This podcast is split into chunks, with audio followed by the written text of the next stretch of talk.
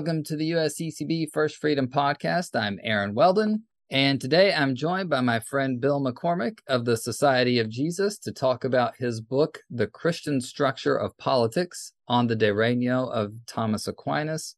The book is a reading of one of St. Thomas Aquinas's perhaps lesser known works. It's on kingship. Um, but Professor McCormick, in addition to providing a close reading of the text, is also wrestling with questions about pluralism, the relationship between church and state, and politics and virtue. I recently read the book. I've been excited about this book for a while, so I'm glad to have uh, doc- Dr. McCormick in to talk about it. So, Professor McCormick, um, thank you so much for taking time to to talk with us today. Thank you. It's great to be here. First of all, uh, just tell us about the title, "The Christian Structure of Politics." On the one hand, the book, as I mentioned, uh, it's a reading of Aquinas's On Kingship, but that main title indicates you're doing more than just giving a close reading of the of this text. And I could not help but notice that you don't say the structure of Christian politics. You say the Christian structure of politics, Christian structure of politics, which seems to me to suggest that you might you might be suggesting that politics itself has a Christian structure. Um, so what's going what is going on there? What are what is the title meant to convey? Those are insightful questions. Thank you so much. The phrase Christian structure of politics is from an article by John Courtney Murray. I'm being a bit subversive in using it probably differently from how he intended it. But the point to some extent is, is you're right. I'm doing more than a close reading. I, I want to keep asking how Aquinas is challenging us and how we understand politics today and what it means to be Christians in, in political life. And, and so the Christian structure of politics, that's the sort of subversive idea behind the title is that Christianity is much less offering uh, you know a set of quick recipes for how we ought to engage political life. It's not the fir- in the first instance it is not offering a set of policy prescriptions or constructing ideological positions for us or giving us a kind of scheme for winning the next elections. It's much more asking us to take a step back and ask what is the structure of politics and how does political life relate to christianity and Christianity in a very concrete way, right? The gospel, the message of Jesus, who himself is the message. And, and so, I mean, I don't know how many of y'all are familiar with the, the work of the late, great uh, Jim Schall. He was a Jesuit of political theorist, but he was constantly asking the question is there such a thing as Catholic political philosophy? And to some extent, of course, it was meant to be a rhetorical question. Of course, there is a kind of political theory, a kind of political science informed by Catholicism. But he, he struck this kind of skeptical note. He always sort of wanted to keep the quick answers at bay to challenge us. Uh, because, of course, for many of us, we come to a work like Aquinas' De Regno with a lot of opinions already about how politics ought to work and who's the best candidate, who, who are the best, what are the best kinds of policies. So, to sort of take a step back and ask, what if the gospel is challenging us in our political lives a little more fundamentally than we tend to assume? That's really what finding the Christian structure of politics is about. And if having read my book, you don't think I give a very definitive answer to any of those questions, then I, I think I've done my job. Well, um, I do want to get into talking about some of those these kind of enduring principles and as you say talk about this the structure but first a little bit on that close reading aspect of it because that is part of what you're doing. And so, first of all, just especially like I said, this isn't one of the familiar or as familiar to a lot of people um, familiar works of St. Thomas Aquinas. So, first, just tell us what is De Regno about, and especially how is it different from other of those perhaps more familiar works? I'll just say I, I read this book as a graduate student myself, and I was found it a little weird having read other works of Aquinas, whether it's a, in the form of a summa or a commentary or his other kinds of works, and this is a, is different. So, can you talk a little bit about what's it about, um, and how is it how does it differ from some of his other works? Yes, great question. De Regno is Latin for on kingship, and it's a letter. It is a letter to a king. So it's not a treatise, it's not a set of disputed questions, it's not a commentary. It is a wholly different genre from the vast majority of Aquinas' other works. And in fact, what it's closest to uh, that we know or would know about is Machiavelli's The Prince. Uh, you know, Machiavelli writes a letter to the Medici, and the, the idea is to sort of guide them in an education of the right kinds of virtues to rule. And that's exactly what Aquinas' Regno is. Uh, now, that's where the commonalities with the prince stop, because uh, Machiavelli is are, are, are, obviously trying to do something a bit different with politics than Aquinas. But it's true. It's true that Aquinas is participating in a genre that's some sometimes called the mirror of princes, a speculum. And the idea is is that he is trying to advise or guide this king in, as to how to rule. And so part of the fun, as you say, it's so different from Aquinas's other writings. And the fun would be to try to imagine how would Aquinas write this sort of treatise, uh, this sort of speculum. You see, even I can't help but call it a treatise every now and then. Uh, how would he write it to sort of perhaps make a maximal impact on his reader? Unfortunately, we don't know that that his intended reader ever got uh, the Regno. So it was a letter written to the Frankish Crusader king on Cyprus. So there's the suspicion that Aquinas was asked by someone in the Dominican order to write this letter to the king to sort of curry favor with him so that the Dominicans could perhaps establish a, a presence on the island of Cyprus, which of course would then be a very good staging ground for other ministries in the Near East. So we don't know that he ever got that, but it's quite clear from many different parts of the work that he means this to be of actual practical value. Not that reading the Summa, for instance, or the commentary on Romans would not be very practical in a distant sort of way, but he's clearly writing for somebody, yeah, that he expects to actually have a hand in doing pra- uh, practice and living out political life. One of the things that he spends a fair bit of time talking about at the beginning especially is he argues for the superior superiority of monarchy as a form of government. And he spends a lot of time warning about the threat of tyranny. Could you talk about like that like why i mean you talk about this in your book. Why is he spending all this time talk warning about the threat of tyranny and how does this make sense if if the genre of this piece of writing is that it's supposed to be a guide you know why would that be important yeah, one of the major obstacles in the 20th century to reading De was the supposition that it's obsessed with tyranny. Well, so what does it have to tell us about sort of just politics? But think about it this way if you're writing a letter to a ruler and you want to try to teach him right from wrong, one of the most awkward aspects of this will be broaching those aspects of injustice that the king himself could easily could easily be participating in. Uh, and so, of course, the king doesn't want to be called a tyrant. He doesn't want to be called unjust, either in his character or in his particular actions. But of course, Aquinas has to be sensitive to the fact that he really does need to broach this issue of tyranny with the ruler. And he does it in, in really, I think, thoughtful ways. He doesn't flatter the king in any obvious sense. You know, he's not lying to the king and telling him stories he wants to hear. But Aquinas operates from the, fir- the first assumption really is that monarchy is the greatest regime. And that has certainly uh, been the belief from many, many, many major thinkers in many places and times. And monarchy, in one shape or another, has been uh, a dominant political regime for much of human history anyway.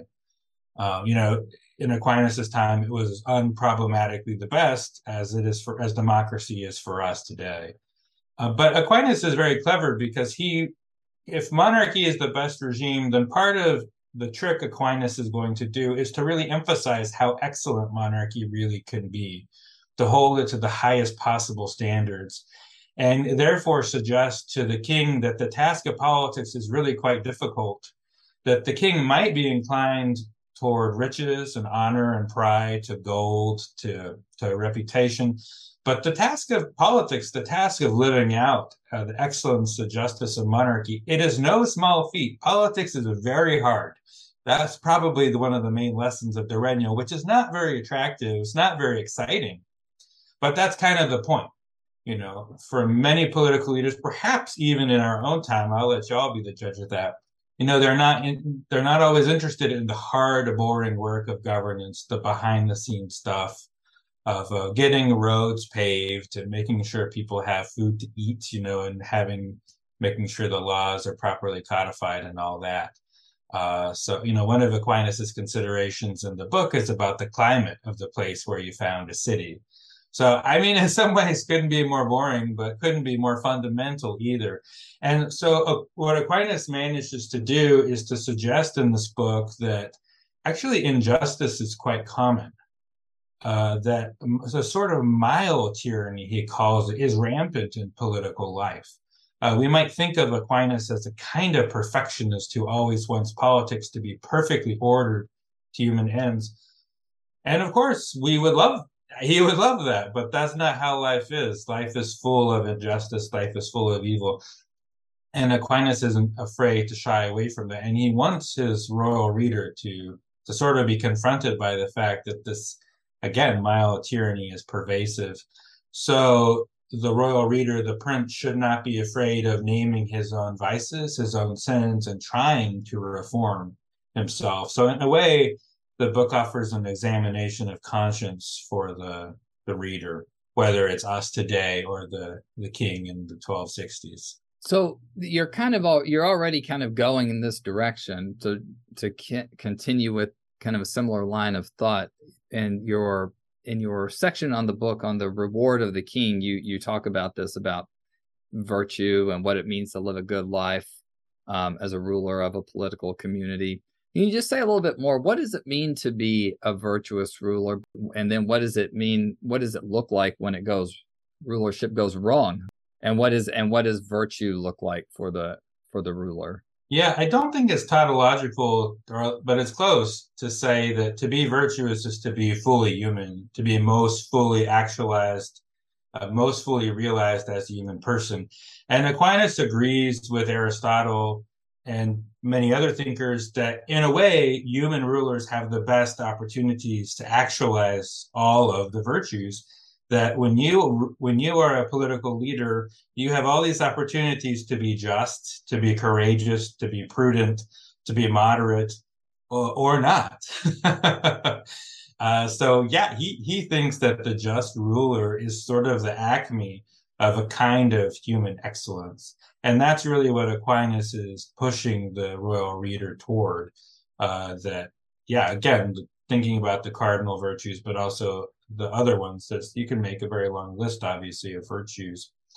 And so part of the challenge for aquinas is to get the reader to recognize that the acquisition and cultivation of those virtues is good for the ruler himself.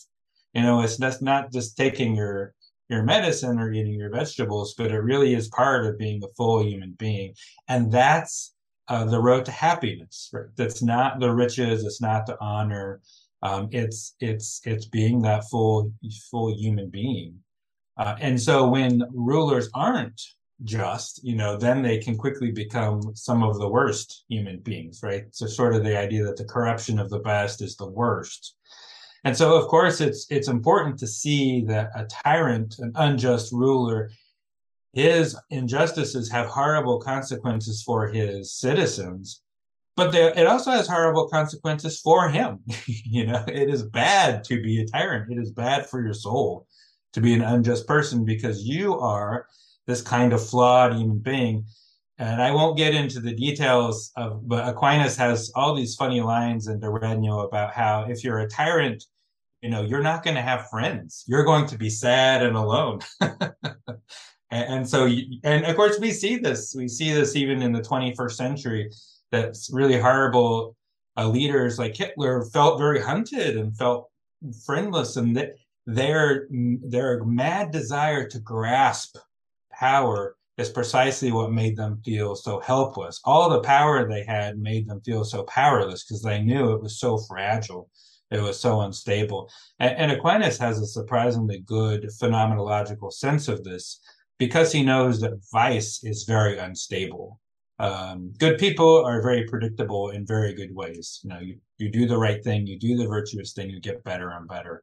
Um, and un, vicious, sinful people, well, you never quite know when they're going to sin. Well, you know, I wonder how you could imagine what Aquinas might say to political leaders today. Now, obviously, in our form of government, very different. We don't have a monarchy, so you're not, you wouldn't be talking about just one individual ruler. But I, I can't help, as you're talking, I couldn't help but wonder, like, you know, what kind of guidance would St. Thomas give um, if he were writing a similar type of of um, it's not a treatise as you say, but it's almost kind of like kind of a guide. If he were writing a guide, um, you know, for Catholic legislators or or um, or judges or executives, I, I don't know, do because as you say, there's an element of this that yes, you're talking about the structure of politics. We're going to kind of get into that part of it a little bit more, but also there's this reflection on what it means to be a virtuous rather than say ruler because ruler is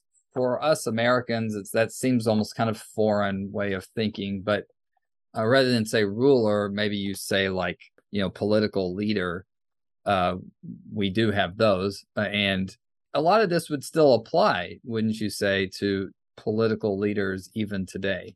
Absolutely. It applies absolutely. I mean to pick up on something we've already talked about democracy is widely accepted as the greatest political forum today.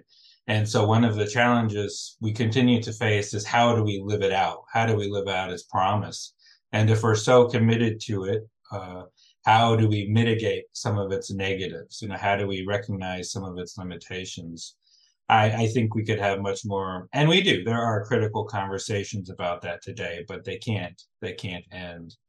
I think one way of conceiving of Aquinas's advice for, yeah, as you said, political leaders today might be in terms of something like high, high standards and moderate expectations. You know, the Christian life, and there I'm kind of cribbing from uh, the great political philosopher Leo Strauss. Uh, the idea that Christianity and even Aristotle and Plato before Christianity set pretty lofty goals for politics and human life but we're we're very aware that those don't always pan out. In fact, they never do. this side of the kingdom of God. So the challenge, the challenge then becomes living out those aspirations on a daily basis, on a daily basis, doing the hard work and recognizing that virtue comes in the small actions as well as in the big ones.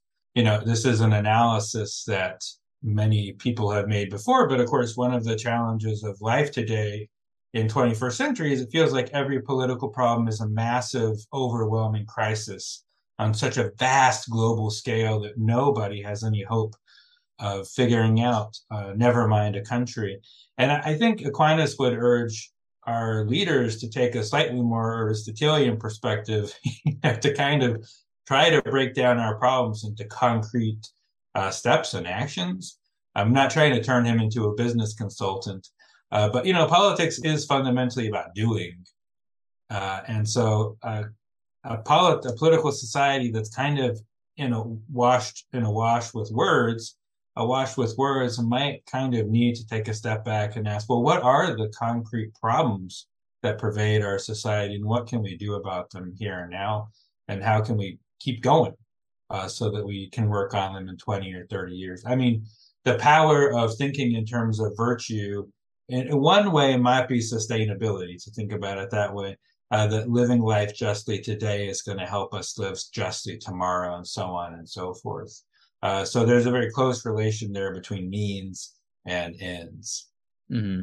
well to kind of shift gears a little bit you had a recent article in america magazine partly responding to this kind of back and forth that's been going on. But you also had already discussed this in your in your in your book where you're talking about these enduring principles of politics. And there's been this kind of back and forth discussion about basically about the how the church and the state relate to one another.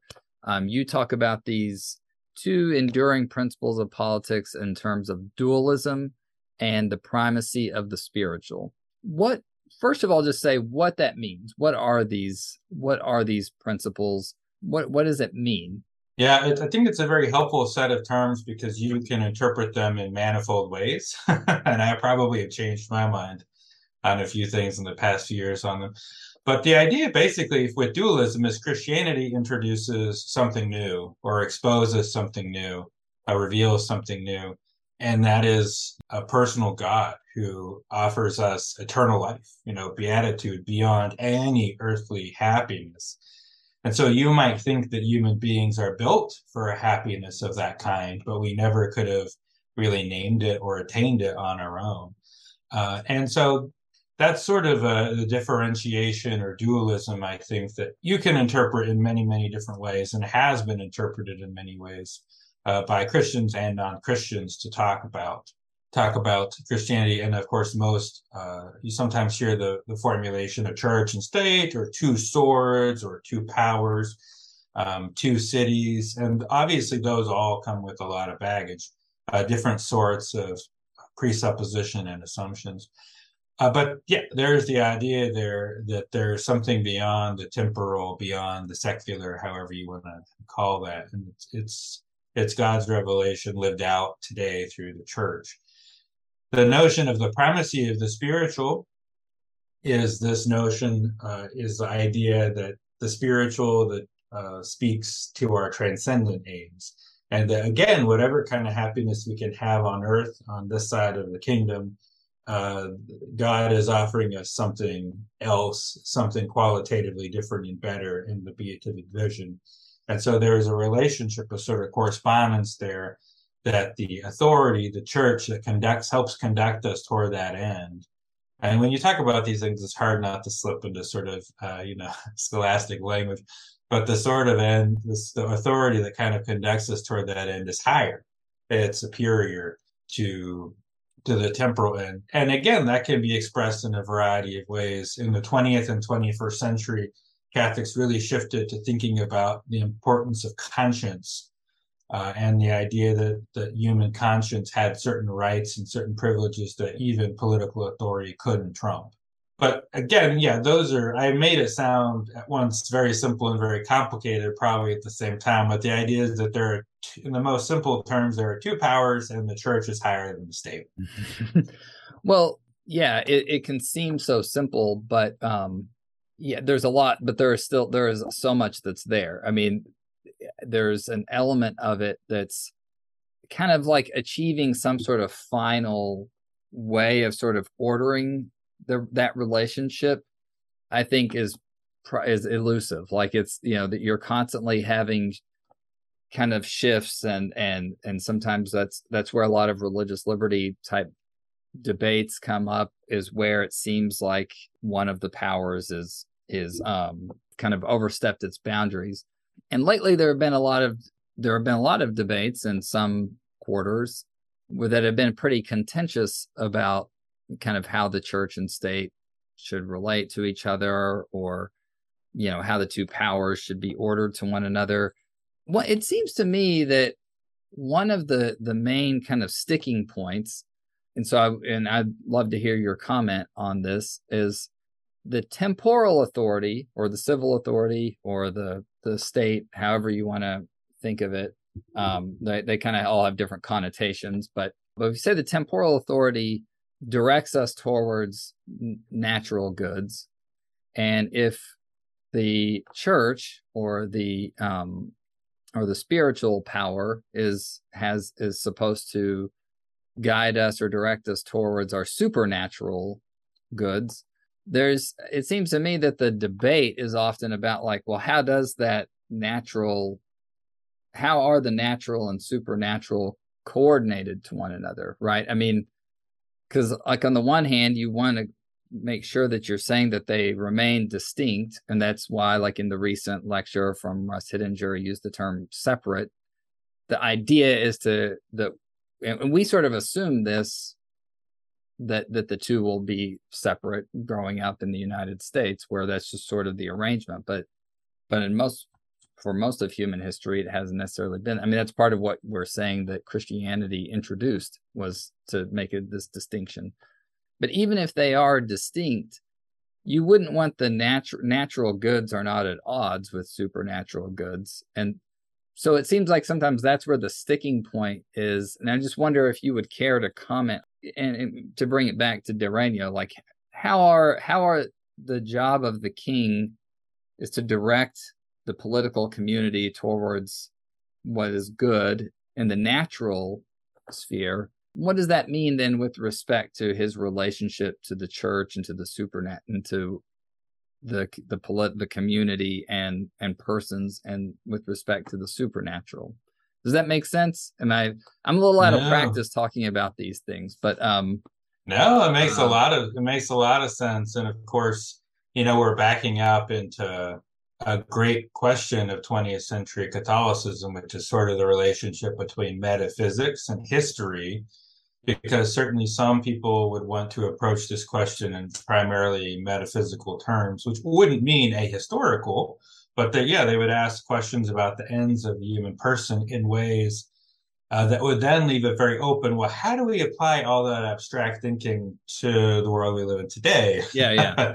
And, uh, you know, there was a shift, obviously, in the 20th century to more historical thinking, which at least some form of that is important because, as you said, Christians find themselves in all sorts of contexts vis a vis political authority. So the way that Christian communities might relate to, say, you know, French revolutionary forces is a little different from the way they might have responded to you know, living amongst American Pro- Protestants in the 1950s and 60s. Uh, and that's important to be able to do to read the signs of the times. And I think what I think what's most striking about Regno is that Aquinas doesn't attempt to settle these debates. Uh, and I, I, don't think I'm just saying that because that's sort of my Jesuit love for ambiguity.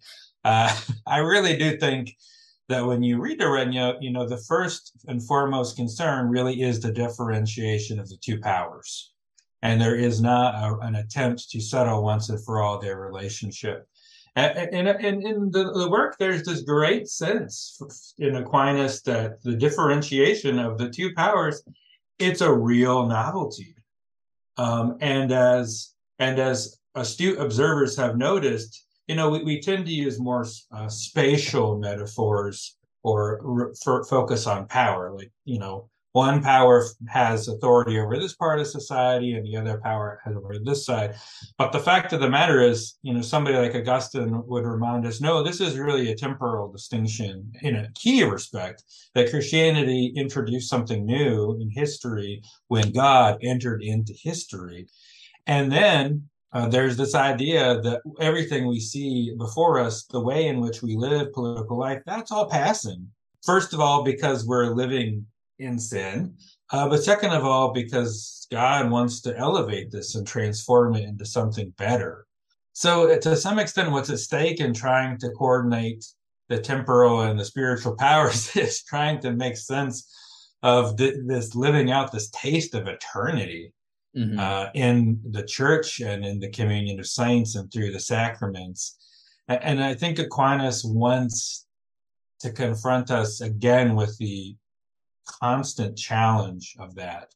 And, and he is quite clear that in most places and most times in history, what we think of as religion and politics, they're mixed together. And it's not really clear which is which. And then in some cases where they are more distinguished, religion often serves politics as a kind of handmaiden.